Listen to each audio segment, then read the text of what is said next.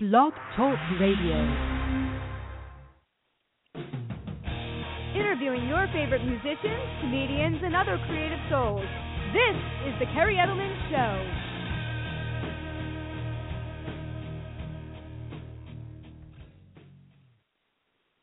Hey everyone, and welcome to the Kerri Edelman Show. We have the amazing hard rock band Letters from the Fire coming on momentarily. I'm going to be interviewing guitarist Mike Kellner. Keller, I'm sorry about that. I'd seen someone spell his name wrong somewhere, and unfortunately that got stuck in my head. So guitarist Mike Keller, and he's also one of the founding members of the band, is going to be coming on in a moment. But before I bring him on, I just want to do a brief introduction about my show, and then also introduce the band, do a nice bio on them. For anyone new who's tuning in tonight, I've been doing my show for gosh, it's a little over three years now. I can't believe it.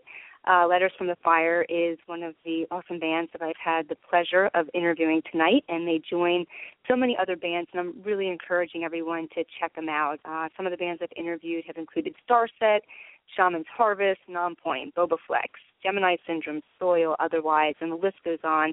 So please support these bands. Um, I also interview comedians sometimes, filmmakers, and other people, authors involved in the entertainment industry started my show because I really wanted to create a supportive forum for people. My background is actually in clinical psychology. That's what my doctorate degree is in, and I really enjoy interviewing. That's uh, I think one of my strengths. Um, and then my other side is that I have a passion for the entertainment industry. Um, I've done some writing for some magazines. Um, I have an album out as a solo artist, and then, as I mentioned, I really wanted to create this forum because personally, when you're doing everything independently, um, for those people out there, I know how difficult and challenging it can be. So, if you're tuning in tonight, please create a Blog Talk Radio account by going to blogtalkradio.com.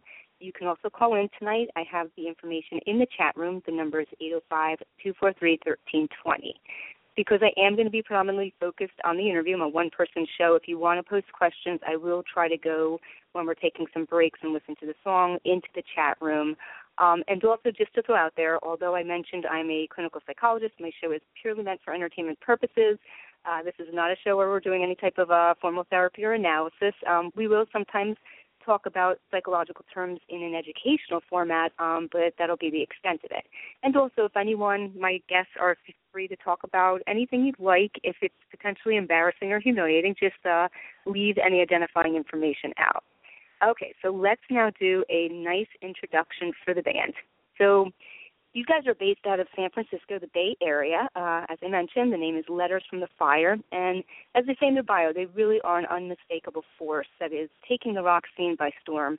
They got this drive and rhythm section, powerful guitar riffs set the scene for the melodic and captivating vocals. Elliot's vocals are phenomenal on this EP that they have out right now, and all the members are just really seasoned musicians. I mean, they're they're solid. They know what they're doing. They have a knack for writing creative and uh, catchy songs that really can uh, get the audience's attention. These guys released their first EP in August of 2014. They have national radio airplay. How I found out about them actually is from uh, Sirius XM Octane. It's one of my favorite stations, and a lot of the bands that I've been introduced to, I've gotten off of that. They've they've also toured in support of bands like Trapt, Nonpoint, Otherwise, and Pop Evil, to name a few. And as I mentioned, pick up a copy of this EP. It is stacked with one solid hit single after another. As we know, their main hit single out right now is Zombies in the Sun, and prior to that, they did an outstanding cover of the Beatles' Eleanor Rigby, which was also all over the radio. And uh, I must say, one of my personal favorites is actually their stripped down acoustic version of uh, Zombies in the Sun, really organic feel, and uh, you can check it out on their album. So go to lettersfromthefire.net to find more information out about them, and also be sure to check them out on Shiprocked in uh, this February. Okay, so let's bring Mike on. Hey, Hello? Mike, how are you? Hey. Hey, I'm good. How are you? Good, good. Thank you for joining me tonight. It's a pleasure to be supporting uh, you and your band. Oh, thank you for having me. I'm, I'm excited.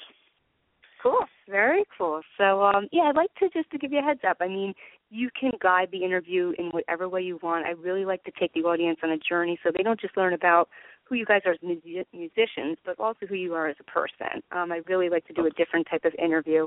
It's not going to be. Don't worry. I'm not going to try to. Uh, as I, as I mentioned, I'm a psychologist, but I'm not going to, you know, delve into any uh, deep dark skeletons in your closet.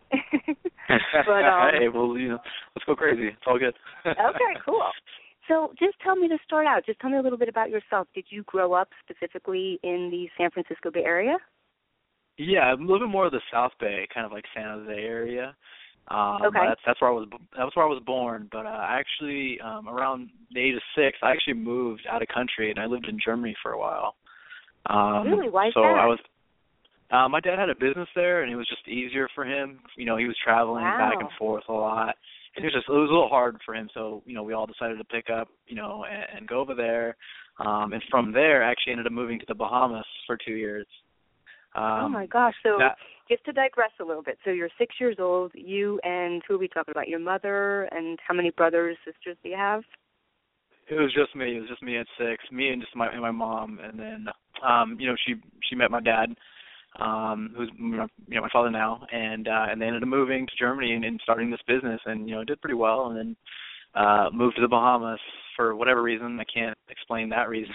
you know. okay. Um, and then from and there came back home. you? How old were you when you moved to the Bahamas? Uh, I was about eight. Wow. And when you're six years old and you're in this, you know, new place, are you going? Were you going to school there in Germany? Oh yeah, yeah. They they threw me in a German school, not a not a international school. So I I learned the language and uh you know I. Yeah, I assimilated pretty quickly. I mean, being six, it's much easier, you know, when you're younger. Absolutely. Definitely. And what was it like? I mean, what was school like there for you as a kid in Germany? Uh, I mean, I you know, I when when you're six years old, you kind of just you go with the flow, or at least I did. Right. You know, it's just like that's just it's it is what it is, and you figure it out, and you make your friends, and you know, and being from America for some reason, that's like a, a cool thing there, you know, at least at the time. Um, so you know, cool. I, I was I was I was able to make some friends. You know, uh, the language barrier was obviously difficult the first you know three four months, but I, I picked it up pretty quick, and then I was able to you know converse with everybody. That's awesome. Do you still speak it now? You know, I I don't. I I stopped speaking No? it when Okay. we moved back. You know, I could Right, probably right, figure it out. Right. Yeah, I'm sure because you were that young. It's easier, like you said, when you learn it at that old age. I'm sure if you had some uh education in it, I'm sure it would all come back to you. But wow, very interesting. So you moved to the Bahamas. If you don't mind me asking, what does your dad do for work? I mean, and again, you you share what you feel comfortable sharing. Yeah, of course. Uh he he has a company in Europe and basically what they do is they uh acquire customers for other companies. So they basically uh, provide a, just a, a superior sales force uh for these bigger, you know, telecommunication companies or, you know, energy, solar, etc. Wow. Um Okay. so yeah, so that's what he does. Okay, cool. Okay, so eight years old. How how long you living in the Bahamas for before you come back over here? So I was in the Bahamas for about 2 years. Okay. And what was that like? I mean, again, you're a little kid, and like you said, assimilating and, and moving around that quickly. Did you adjust similarly when you moved to the Bahamas? Oh yeah, I mean it's paradise. You know, it's, it's the beach. It's uh, you know being in the ocean nonstop. You know, super dark tans all year long. It. I mean, you can't complain as an eight-year-old. It's it's a playground, really. Very cool. Very cool. Well, thank you for sharing that. That's really interesting. I mean, I did a lot of research, what I could find on you guys, and that's not something I found. So there you go. um, Exclusively. so how old- yeah. How old were you then when you come back to California? Uh, so I came back around the age of ten, and then just you know started school and kind of got back in the groove, you know, with all the family that was here, and then um went to middle school here and, and high school as well. Okay, cool. And college. And in, in co- oh, all right, we'll get to that in a second. In school, when you were in elementary school, middle school, et cetera, were you into any type of sports or anything? Was there anything before we start to talk about, of course, how you got involved in music that you did um, in addition to music?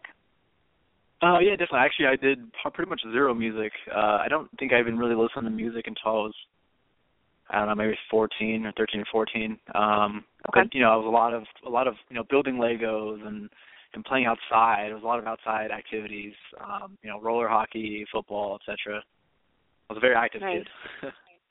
No, that's cool. And you know, it's interesting that you say that too, because unfortunately, with the way you know today is, it looks like unfortunately, you know, everyone's on their smartphones and the internet and Twitter, and it's just such a different world for kids. And that's great that you know you had that experience. To right, you know, I remember the same thing. You know, playing outside, and we weren't really hanging out in the house. You were always doing some type of a sport or something. You know.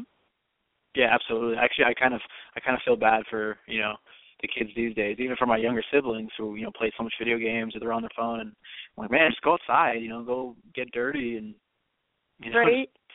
experience the sun a little bit. you know, it's weird. Nice. And how many how many siblings do you have? I have three, uh, two brothers and a sister. Okay. Oh, big family. There you go. Yeah. So family. um okay. So as you said, you know, you're playing sports, your kid likes to be outside.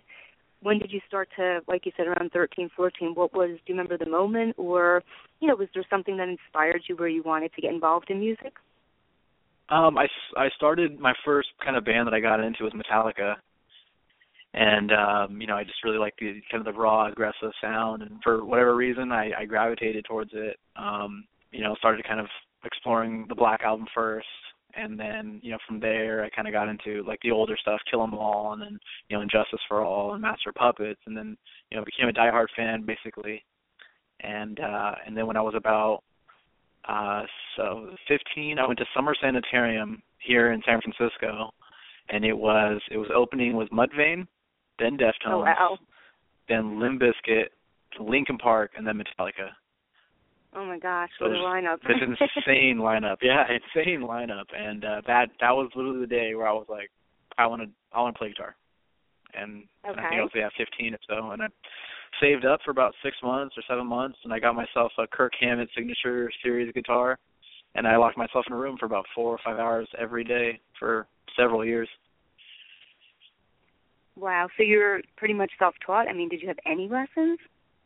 Uh, I had no lessons. I was pretty much just uh, my dad had played a little bit here and there, so I kind of got you know the gist of what to do. But it was a lot of um music books that that he had, a lot of Metallica music books. And I kind of I learned tab. I figured out what it was, and then um Cool. and then you know you, YouTube kind of came a little bit later. And then when YouTube came out, I started watching a lot of videos.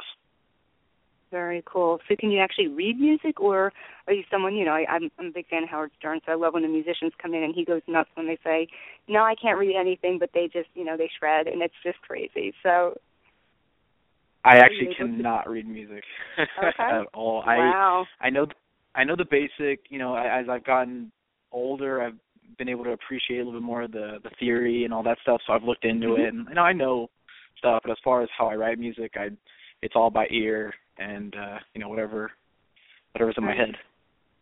very nice. And it was funny because I had texted my brother last night, and he's really into like hard rock music and stuff. And I said, "Oh, I have this band, Letters from the Fire, coming on tomorrow. Check out this music." And right before you just called in, he texted, and he's like, "Oh, great song, Zombies in the Sun." He goes, "That guitarist is awesome." so it's really cool, Awesome. really great stuff you guys have. Um, Thank you. okay. Yeah, yeah. I mean, I can't wait to. We'll talk a little later, but I'm like dying to hear what the full length is eventually going to sound like. Oh, yeah. um, all right. So you go through high school, as you said. You know, you're getting into music. Um, so what happens when you graduate? Did you have plans? Like you said, I want to hear a little bit about college, where you went, what you were studying.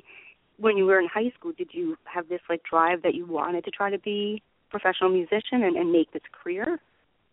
Well, it was weird. I mean, uh, you know, in the beginning of high school, I, I got into the guitar, but I started playing football as well, and uh, got really into football.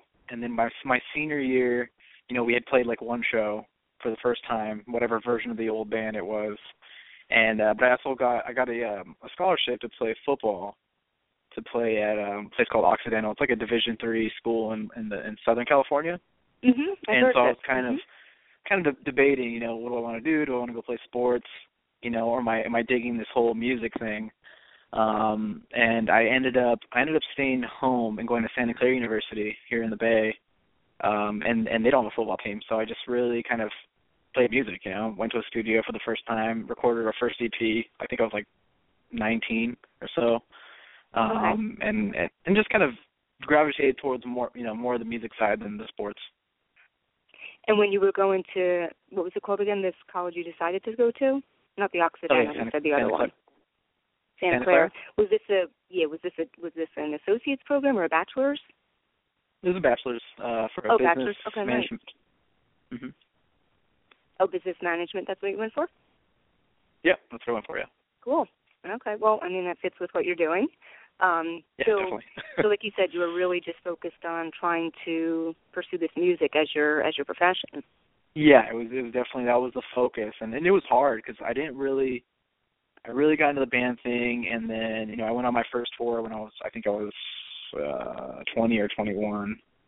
Um and I really started getting the taste of what it was like, you know, and I was just like, I don't want to go to school anymore, like I just want to tour and my parents right. like were like, What you know, like what are you talking about? And, yeah, how um, did how did your parents feel about that? I mean, when you know this is really what's kind of driving you and what you're motivated to do. Did they have any reservations? You know, what, were they supportive? Uh, no, they were 100% supportive of the music. I mean, it was something that I was dedicating time to, you know. So they saw how much I loved it, and they Mhm. never fought it. You know, the only the only time it was ever an issue was if I was like, you know, hey, I I want to go on this tour and I got to take this semester off, or I got to take this quarter off, or if my grades are Gotcha. suffering because I I was playing too much guitar, et cetera, et cetera. You know. Um, Right, right. So their whole their whole thing was, you know, get your degree and then you can be a rock star. you know. So. Nice. Hey, that's that's good. That's great. And what would if Yeah. if God forbid you weren't doing what you're doing right now, what would be a backup plan for you? I mean, you have this business management management degree. Oh yes, yeah, I, I got the degree, so I would, you know, if if I wasn't doing music, I'd, you know, I'm I'm I'm really into kind of taking you know business ideas and then growing them and help people develop their kind of stuff. So, you know, anything from you know business consult, you know, uh consulting stuff like that. Mhm. Um, Nice. Yeah. Or like there's a lot cool. of startups here, which is really great, and and you know a lot of talented, smart people in in the tech industry out here. Um, a lot of them young, very young. Um, you know, so I probably want to get into something like that, some kind of startup, and and build something from the ground up. Yeah, that's that's really cool. Yeah, I, I definitely can uh, respect and appreciate people who do that and just put all that effort and hard work into it. I mean, it's just it's amazing when you're able to accomplish that. Well, let's do this. I want to next start talking about again just kind of the first band you got into and a little bit about Park Lane because I was familiar with that that band name a little while back. Um, but let's Okay. do this. Let's start out and uh, check out Eleanor Rigby um, because that was the first uh, song that I heard you guys uh, playing on Sirius XM Octane. And a little bit about why you chose that song. I mean, it's you guys just did a an outstanding version of it. I mean, it's it's just it's catchy as all hell. um, so Oh, why did you choose that track? What was what was it about I- that song? Like, was there a story behind it? It's honestly we were just messing around. It was not supposed to be what it was. Um, you know, we had it was we kind of had it, and I don't I don't know if, if you're familiar with Carley Coma.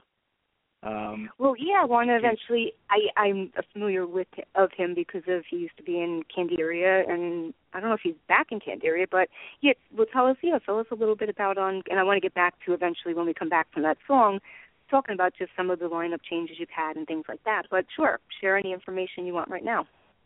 Yeah, so Carley was in he was in Park Lane and um and he had joined us and and he was like, "Hey, you guys should do this cover of of Eleanor Rigby." So he actually he sang the original version on top of it, which we had for a long time.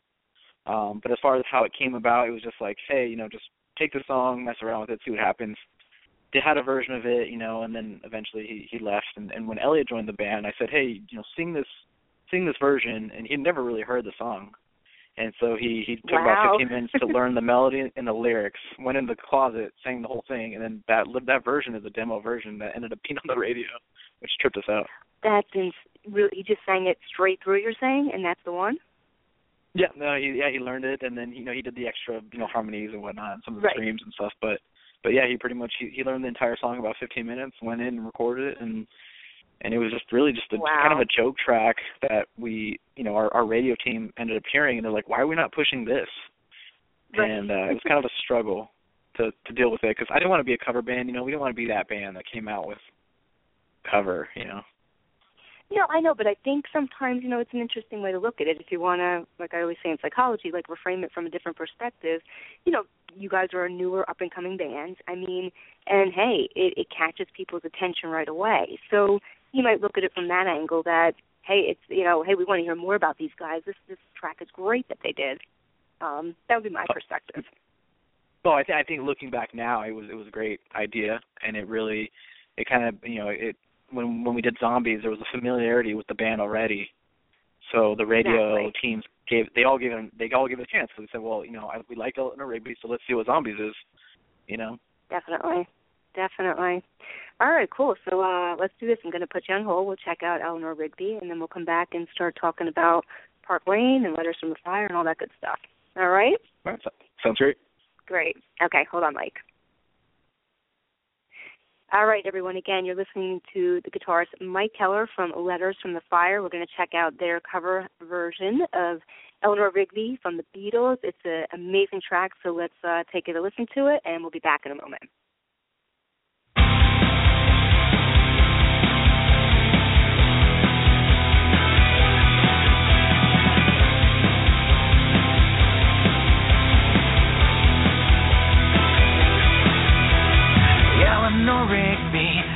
Up the rice in the church where a wedding has been. Lives in a dream, waits at the window, wearing the face that she keeps in a jar by the door. Who is it for?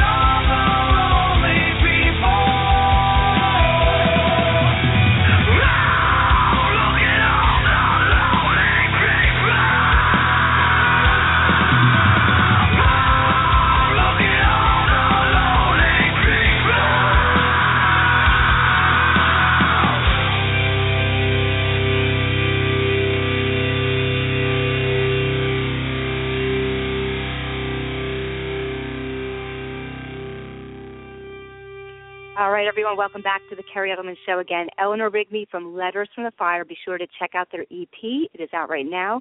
You can visit them at lettersfromthefire.net and uh, get some more information about these guys. But definitely download a copy of this EP. Amazing songs on it, and as I'm sure Mike is going to talk about later, looks like from their Facebook page, they're uh, definitely working on some new tunes right now. All right, let's bring Mike back on. All right, Mike, Hey, great song, awesome, really good stuff. Thank you. I have to say, personally, one of my favorite parts is just Elliot screaming. I mean, it just adds like just such richness to it, and it's just great.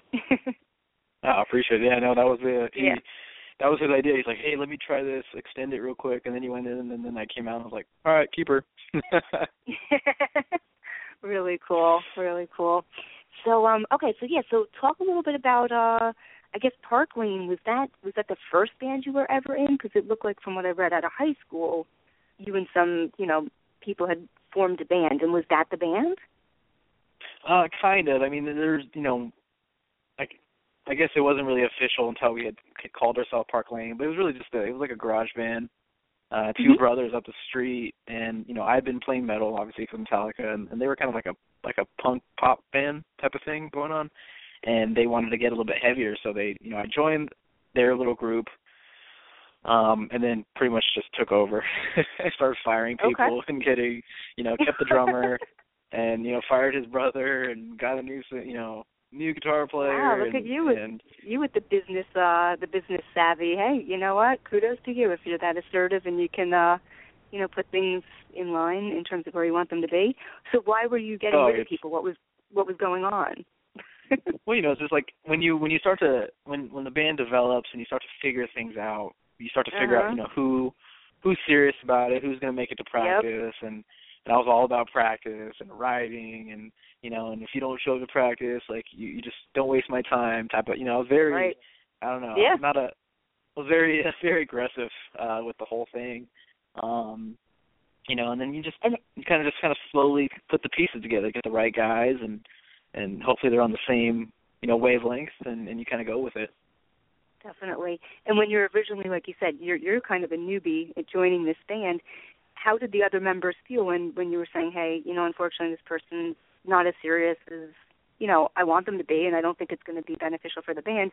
How do they feel when you say, I think we need to, you know, unfortunately let them go and bring someone else in?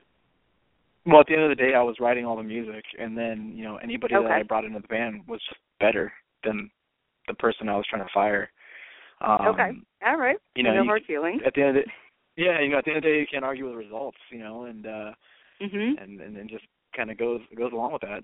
You know, who who's you. ever who's ever into it, then hey, you can stay. If you're not into it, then you know, go home. Right, right. So the original members. So you you have you know, and I definitely want to you know please introduce them too. So was Ben the drummer one of the original members? Ben no, Ben was not. He No. was brand new. Um the God, the the original original lineup of the first Park Lane EP ever was it was Blake Markowski and Travis Markowski. Those were the singer and the drummer. They're the Okay. brothers. And then we had Grayson Hurd and on guitar, me on guitar, and uh, Robbie Sands as bass player. Oh wow. Okay. yeah. Um, No, I I had seen Grayson in some of the prior interviews I was reading from you know a while back that you guys had done, but okay. So basically, again, not to you know we don't want to throw anyone un- under the bus, but mainly it was just because people needed to kind of step up and maybe it just wasn't going to be what they wanted to do career wise, things like that. That you just had to say we needed to make some changes. Yeah, pretty much, you know, and then you mm-hmm. know, you know when as a when a band like plays together, members get better and and, and you grow and and sometimes there's always kind of a a straggler who doesn't quite you know Mhm. can't play the parts anymore and your parts get more complicated and, and they just can't keep up. So, you know, at that point you Right. just it, and it's the hardest thing in the world to do, especially when you're Sure. you know 18, 17 to, to fire your best friends from something um Right. you know, but but you got to learn how to do it and it's tough, but I've got uh, how many I've fired so many best friends. It's almost Oh, disgusting. you have you been able to sustain? Have you been able to sustain some of the friendships despite, like you said, no, no, you know, no hard loss, so to speak. You, you need to do what you need to do for your, you know, your band and your business, so to speak. Yeah, no, I mean, I've some of the friendships. Some of them have completely and totally, you know, melted down and are non-existent anymore. But you know, I think you know everything happens for a reason, Mhm. and what's meant to be is what's meant to be, and you know. Okay. Okay, so when do you formally kind of get Park up and running? So what year is that around? And tell us a little bit about, you know, bringing Carley in as the singer. Um, you know, give us a little background on that, and then we'll start to transition into when Letters from the Fire comes to be. Yeah, definitely. No, so um, so we had that, that original lineup, and then when I was, I believe I was uh, 19 or 20, yeah, 20, we went into, um, we went into uh, San Francisco, and we we recorded our first kind of like EP thing at this place called, um, God, I totally just drew a blank. It was a big studio um, in San Francisco, like Janis Joplin recorded there, Santana. Wow. Metallica did load and reload there. Um and we were doing a five song EP and you know the members that we had just weren't working um as far as the sing you know vocalist goes. So we actually brought in a new singer. His name was Calvin Calloway.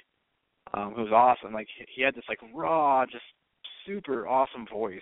Um Okay. you know, he And had how the did you- how'd you tattoos, find had the look guy? and everything. Craig you uh Craigslist. him?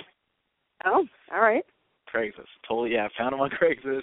He was the last guy on the list, and uh came over. and We're like, man, this guy's awesome. You know, he's like super buff and just like had a good look and tattoos. And you know, we we really started playing shows all around the Bay Right. with him. You know, and had played some big, big, big shows. Our our first big official Park Lane show, uh, I think, had 350 people. And you know, for a local Wow. band, it's huge. That's great. You know, Yeah.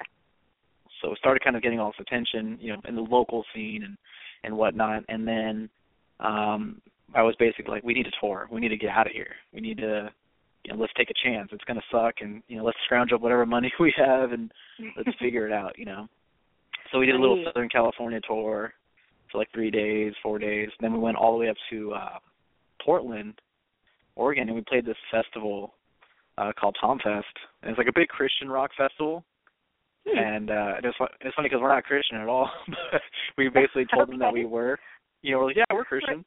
And um right.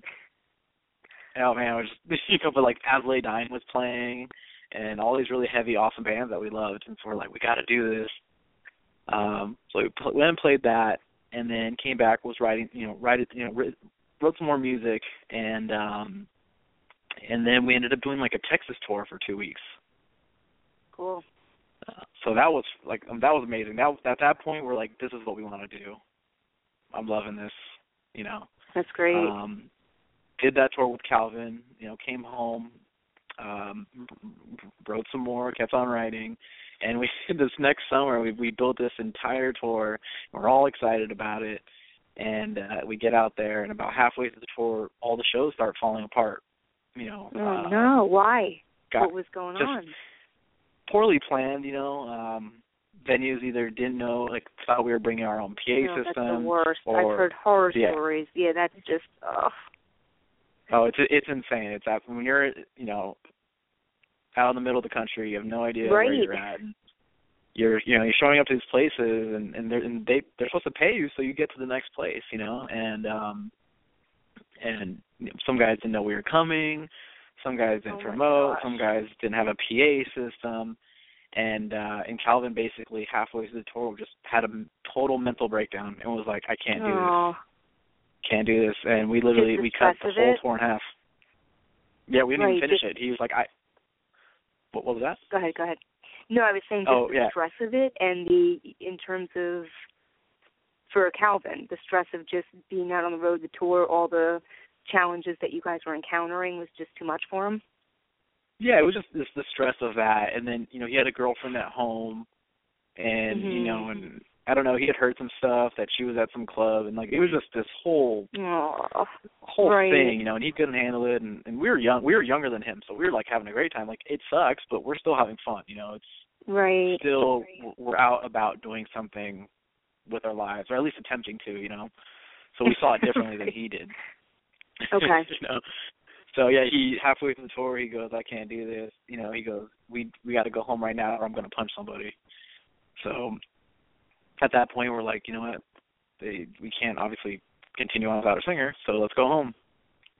So I drove all the way across the country with our tail between our legs Oh. you know um went all the way home and basically you know that whole us and calvin the whole thing kind of just fell apart and and we were left without a singer so at that point i was also in college you know still going to class and doing that whole thing and kind of rethinking if i if i was doing the right thing you know music Okay. um so we we had put out the you know put out the search and try to get a new singer we had uh God, i don't know over a thousand submissions Oh my gosh. How do you go had. through how do you comb through that? Who well, very slowly. it's, it's a very interesting process.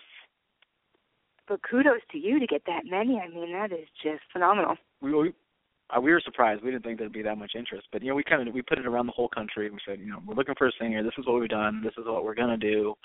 You know, and it's funny because we ended up we didn't end up picking any of those people. We uh, our, my bass player actually found Carley's band, um, not Candiria, but um, what were they called? Mhm. His his Christian Hope his Christian side Fear? project. Hope kills fear, right? Yeah, Hope Kills Fear, exactly. Yeah. Yeah. Had found no, I saw like, them. Wow, I saw them play in New Jersey. That's how I know of them. That's how I. I mean, it's been so. I'd love to actually reach out to the guy. I haven't spoken with him in years, but I met him. You know, we actually had kind of you know developed a friendship, and yeah, okay, yeah, great. That they had great. That side project was great. The music they were doing. Yeah, they were- really they were- good. They were awesome, and he had a great voice. It was it was unique. It was different, you know. Yeah. And uh so we we actually messaged him and sent him a song, and he literally hit us up. Got I don't know five minutes later and was like, yeah, you know what's what's going on? What are you guys doing? And and we flew him out from New York, came to California. We just kind of vibed, you know. Mhm.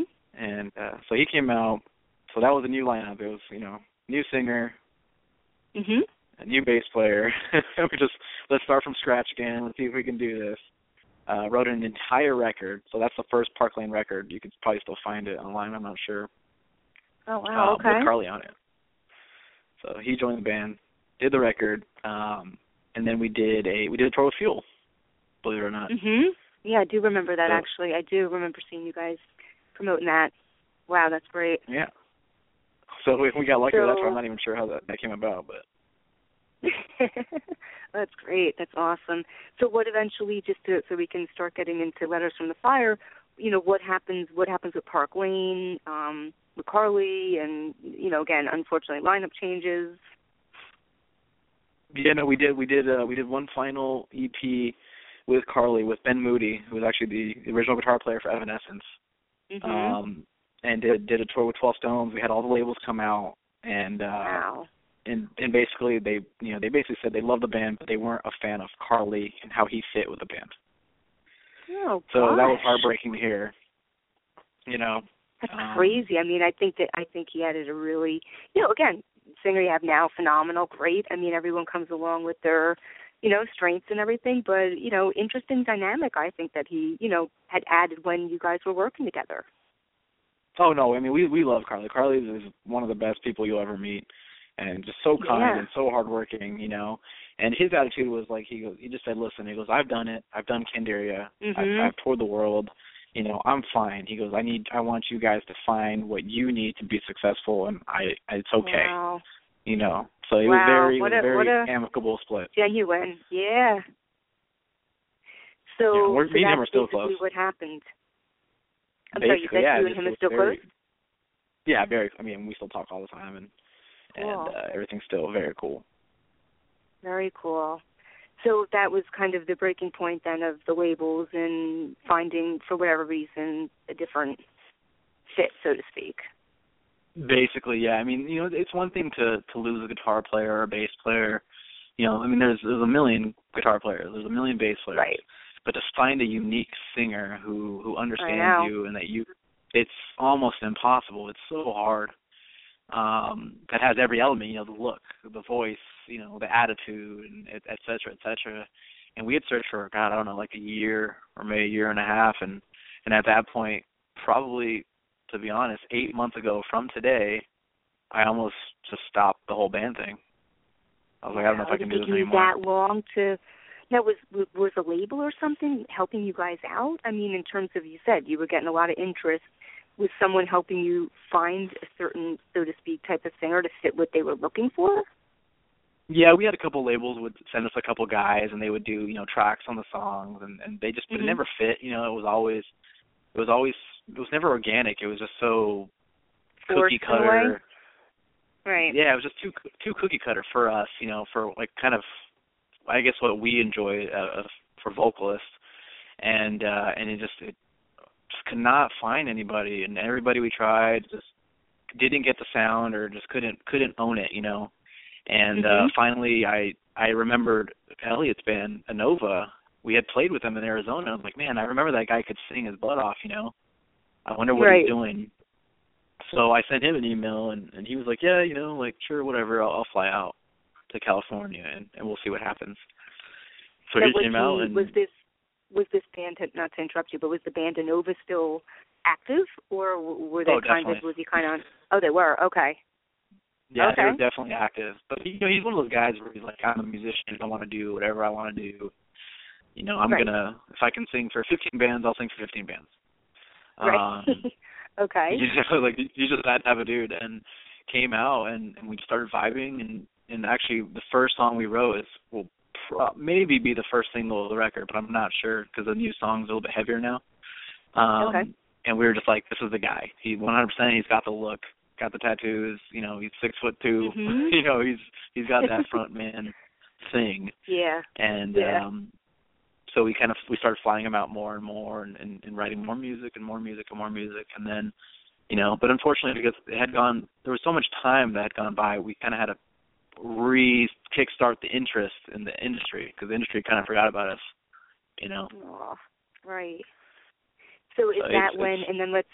as we're talking now, I want to let's talk a little bit about is that when you decided to change names and, and tell us a little bit about you know why you chose that name, any symbolism or meaning behind it, and then we'll check out Zombies in the Sun, of course, and then come back and talk more about the the EP and upcoming stuff.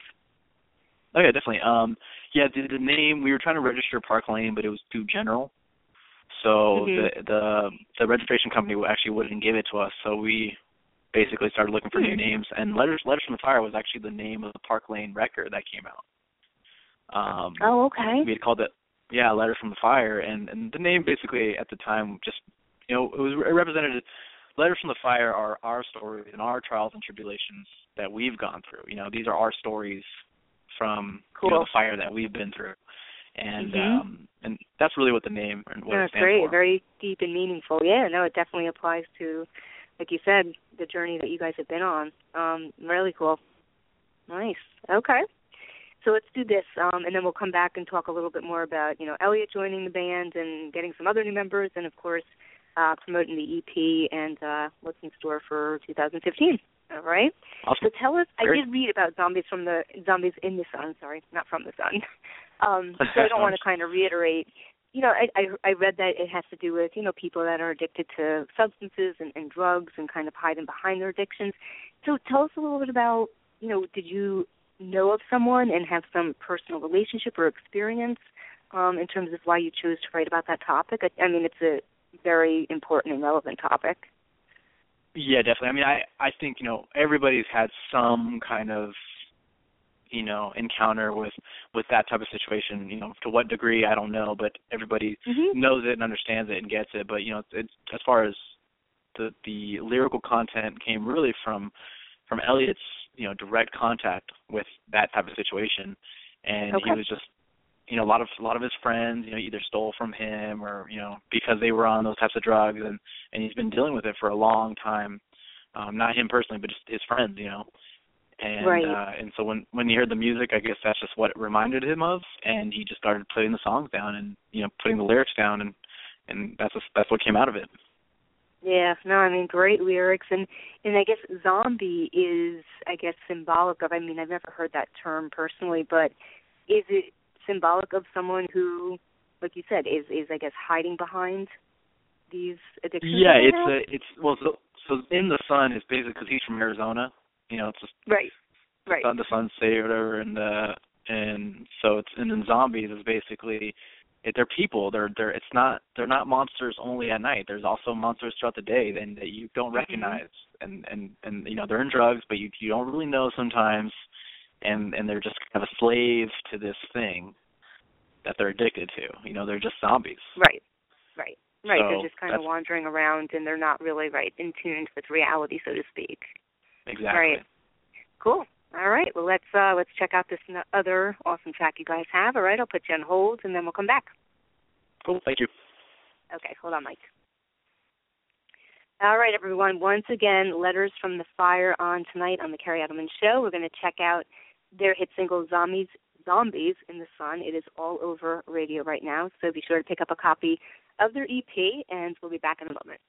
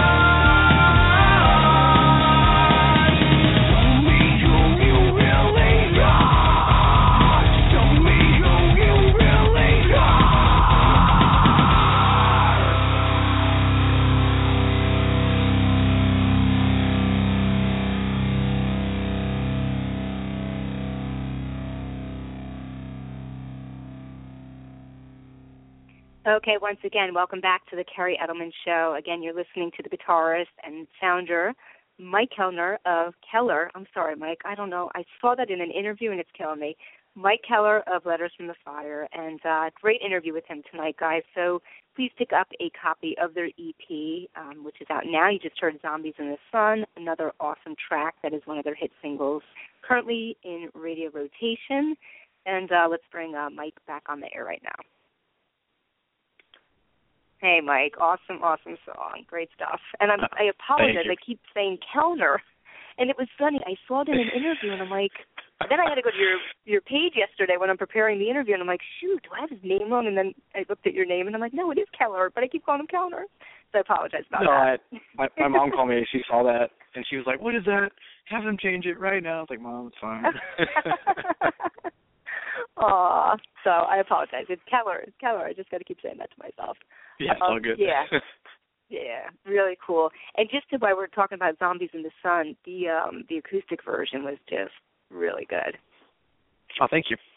Yeah, yeah, really it's really showcases just a different side of you guys as musicians. I mean, of course you can play this heavy, raw, you know, amazing rock music, but when it's stripped down like that, it just showcases just again a, a different side and it's just as good as the, you know, the heavy stuff. Oh, I, I appreciate it. I think um we were very fortunate to have you know a singer like Elliot. To, you know, his his voice is very pure and unique, and and how you hear him on the recording is literally how you will hear him live. Wow. And, um, you know, he's well, not a very he's not a touch doctored with me voice. if you uh yeah, no, if you come to New Jersey, you got to keep in touch with me. I want to come check you guys out at a live show. no, absolutely. So, um, so yeah. So tell us a little bit about, you know, please introduce each of the members now, so we can make sure we give each of them a plug, and uh, we'll talk a little bit about the EP and what's in store for the future with some uh, new music. Definitely. So, um, you know, obviously singer Elliot Weber. Um, our Mhm. bass player is Clayton Wages, and then we actually have a new addition, guitar player Cameron Stuckey, who, believe it or not, if you're familiar with Park Lane, he's actually the, one of the original drummers. Um, just kind of, I know Park it's kind of odd, but yeah, he's he's one of the original drummers from Park Lane. Wow. No, the name actually sounded familiar, and I, again, I don't know if it's just because maybe I saw it when you guys were, you know, Park Lane or whatever. Okay, very cool.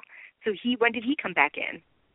He came literally two weeks ago. He he was at the Berklee School of Music for guitar, um, and he just came back just a total shredder and just an amazing, amazing guitar player. Um, Great. and and we you know we've recently parted ways with Grayson Hurd, unfortunately.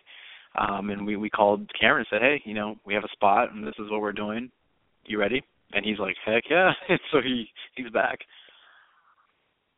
Very cool. And what, why did he rec- why did he originally leave? Was it Yeah, he, he you know, he, drumming was kind of is one of those.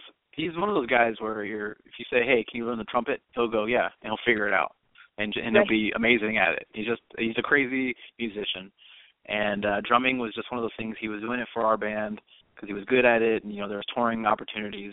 Um, but his his true love is is playing guitar, and uh, you know I helped him with his audition to get into Berklee, and he got in, and he's like, "Listen, guys, you know this is my dream. I, I got to go take it." And we said, "Hey, you know you do what you got to do, man." Um, so he he he's been at the Berklee School of Music for about two years now, and now he's Okay. he's uh, back in back in LCF. great? Very cool. And then you have uh Ben Anderson, right? He's on drums.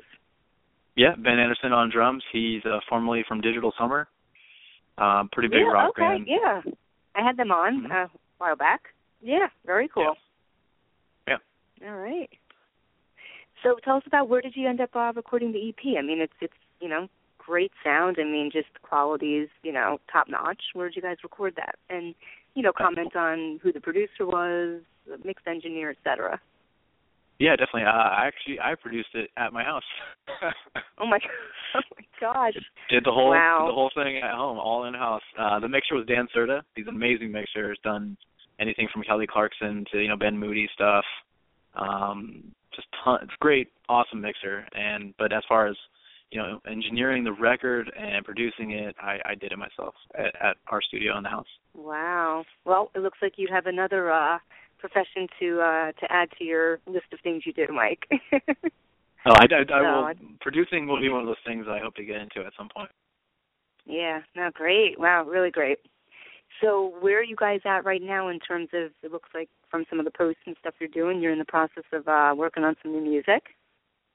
Yeah, we uh we actually it's oddly enough we we finished the record. The record was ready to go.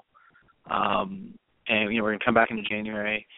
And what happened was Elliot when we got back from the the first leg of the Pop Evil's where we started writing, we wrote four new songs that were just heavier, more aggressive, way more mature and just kind of superior mm-hmm. to what we had on the record. And we were like, "Uh-oh." Send it to our management company and they're like, "Yep, let's start over." And we're like, "Crap." so basically we're in a new place where you know we've learned a lot on these tours from all these amazing bands pop evil Nonpoint Trapt, etc and uh yeah. and we're we're rewriting so we have about 12 brand new songs that have been written in the last 3 weeks um, oh my gosh that's amazing yeah so that that's basically yeah, where we're at right now okay and what's the management company that you're currently working with uh, they're called Street Smart Management. Our, our manager is Don mm-hmm. Robertson. He was he was the uh, president of Century Media for about ten years. Oh wow, great! So he branched out, I guess, and started his own kind of company. Yeah, he uh he's he's got it. They're more of a marketing company, but he took us on mm-hmm. Um as more of a management cool. role. You know, because his connections are insane, so he's been really helping us get out there and, and you know with these tours, etc. That's great. Very good. So just again, fast forward a little bit in the future, when do you anticipate potentially releasing the full length? Uh, that's a good question. I mean, we have we have Shiprocked in February, and then we have mm-hmm. maybe four dates with Gemini Syndrome, and then we're supposed to come home. So we're probably going to be writing and finishing the record, hopefully uh, by April. Should be all done, ready to go, and then hopefully, Great. you know, hopefully a single will drop in, you know, June or July, and then record will come out three about three months probably after that with uh, proper promotion, etc. Nice. All right. Well, you are. We're we're going to continue, but you're always welcome back on, and I would love a copy of it because I, you know, four songs or five songs is not enough. I'll tell you that much. Especially when I'm working out, it's like, oh, I gotta, I gotta start it over again. I need more. well, I appreciate no, it. I mean it's, it is. It's, it's that good. It's really good. Um, cool. Thank you. So, um, so you're going to do Shiprocked as you said in uh, February, and where are you guys? Where is that located again? That's uh, that leaves out of Miami. Okay. Yeah. Very cool. So and I think like actually I leave Saturday to get there, and it's gonna be a nice long drive. Oh, that's oh my gosh! I can't believe you're right. It's already gosh the end of January. I'm thinking, ah, February is like a couple months away. It's right around the corner. yeah, it's just coming up. It's, pretty crazy. I'm I'm really excited, super nervous, all that all that jazz, but it should be a Oh, great you show. guys will do great. Now I'm sure you're gonna just meet some, you know, additional amazing bands, and it's just gonna be an amazing opportunity for you guys. So no, it's great, really good. So tell us something. I mean, we've talked so much about music, and and you guys tell us something interesting about each of you guys in terms of thing you guys like to do on the side, whether it's when you have some downtime on the tour. You know, any interesting hobbies people have? Is someone into I don't know, watching movies or things like that? Oh yeah, I mean, I mean personally, this is what I do. It's all day, every day. Um, you know, I, I, I teach guitar lessons here and there, but it's pretty much it's music. It's all I, it's all I know how to do, or at least right now. You know, Okay. it's where my my mind's at. You know, and then uh Ben Anderson, he you know he goes he lives in Arizona, so he'll go home to AZ and hang out with you know his, family members and, and girlfriend and whatnot, and and and uh he does a lot of that type of stuff. He does a lot of hiking. You know, Okay, cool. um, very athletic kind of guy. And then we got, you know, Elliot actually lives with me. Um, oh, okay. so Nice. he's not he's not with his girlfriend. He's he's here in the studio with me. Um, and then let's see, Clayton lives in Davis, California. That's about two hours north of me. He uh he has a lot of cats, so he hangs out with his cats. Oh, Clayton does. Okay. yeah. How many cats does he have? I mean, I definitely like cats. I have one, but that's it. He has like four, I think. But his he has Wow. his main one is this uh this hairless Sphynx cat. oh gosh. Right. which is like the creepiest little creature I've ever seen in my life, and it terrifies me every time I go to his house. But yeah, he, he just he's all about his cats, and you know, and he it's pretty funny. so what does he do when he? Go- I mean, it, it is. It's like having, unfortunately, a dog, a cat. You know, some people, you know, you do. You treat him like a kid. What does he do when he goes on tour with these guys? oh, he's got he, you know his daughter lives at the house as well, and he's got uh he has his friends live in his in his guest house or in his guest room or whatever. Um, Okay. So they live, they you know they they take care of you know his daughter and also the kids and all that stuff. right. Or the sorry, the cats, not the kids. The cats. no in- There you go. Freudian slip, right? Is does he Yeah, call in to check in on them? Is he checking in to see how these these, these cats are doing? oh yeah, he's he's pretty much he FaceTimes with his cats. It's pretty funny to watch. Um That's he's funny because awesome. he'll, he'll he'll he'll he'll FaceTime his daughter and be like, "Hey, all right, give me the cat." oh no, thank you for sharing that. That's really cool. I mean, Mike, you've been seriously, you- you've been a pleasure. Such an open book. I mean, you've made my job actually too easy tonight. But no, I appreciate it. I mean, really cool, really cool interview with you. Um, oh, thank you. I appreciate you having me. yeah. Yeah, no, definitely. So, yeah, please share, you know, anything else you want to with the audience. Um, you know, any of your social media sites that they can find you on, and then we'll wrap things up. And uh, like I said, definitely keep in touch with me. I'm looking forward to what's in store with you guys in the future, and we will bring you back on when you uh, release that full length. Yeah, one hundred percent. I definitely definitely appreciate it. Um, as far as yeah, finding us, we you can find us on you know lettersfromthefire.net, facebook.com slash letters from the fire, and then all our like Twitter and Instagram are just at LFTF Music. Um, you know, and as far as my last message to the fans is, you know, our our greatest currency that we have as a band are our fans. I mean, everything. We have some of Mhm. the greatest fans ever. People that have been following just me since I was 16 and I've actually had the pleasure of actually finally meeting them on some of these tours, Pop Evil, etc. And it, it's a trip. It's it's really what makes this worth it is the people who listen to your music and who connect with it. So, you know, thank you all you guys and everybody who listens to us. At the end of the day, it's it's without you guys we're nothing. So Very cool. No, you guys definitely come across again as a very genuine, you know, grounded, down to earth band, and it's it's cool to see that. I don't hear any egos coming through or anything like that. Like you said, you guys are really appreciative of everything you have and the hard work you've done to get to where you are today. So that's great. thank you. Yeah. So yeah, so I mean, um, you know, please promote the podcast. We want everyone to check out this interview again. They'll learn so much about you guys that they're not going to find anywhere else. So um, I would appreciate that, and it will be available once we wrap up. And um, let's keep in touch. And I wish you much success, Mike, you and the band. Yeah, thank you so much. You as well, and and we'll definitely we'll talk soon. Okay. Take care, Mike. Have a great night. All right, you too. Okay. Bye. Bye. All right, everyone. Again, Mike Keller, and I got his name right, from Letters from the Fire, and uh, awesome interview with him. Again, as I mentioned, he was, you know, truly a pleasure. An open book uh, made my job extremely easy tonight. So if for some reason you tuned in late, please download a podcast. It's available for free. You can stream it. Um, you can download it right after the interview is over, and you know, share it with everyone. Spread the word about these guys. These guys are doing some amazing stuff, and a lot of hard work and putting out some great music. So um, thank you again for joining me tonight. And as I mentioned, I have, gosh, at least over 200 interviews. So please check them out. I mean, everyone from comedians, lots of hard rock bands. That's kind of, you know, my area of uh, music I really enjoy. Authors, um, all types of entertainers. So check it out. Just go to Kerri Edelman on Blog Talk Radio, and um, also become a fan of my show, please, on Facebook, The Kerri Edelman Show and you can see updates I post all the time for upcoming artists and people I will be interviewing. I'm also on Twitter at Kerri Edelman. If you follow me, I will also follow you. And please send me a friend request on Facebook. Love to keep in touch with people that way too. So thank you so much again for tuning in tonight. And uh, in the process of booking other interviews at this point, can't uh, you know solidify something to put a date out there, but lots of bands in the works and other people. Okay, so thank you so much for tuning in tonight. Have a great night, and feel free, as I mentioned, if you tuned in late or halfway through the show, you can download the podcast.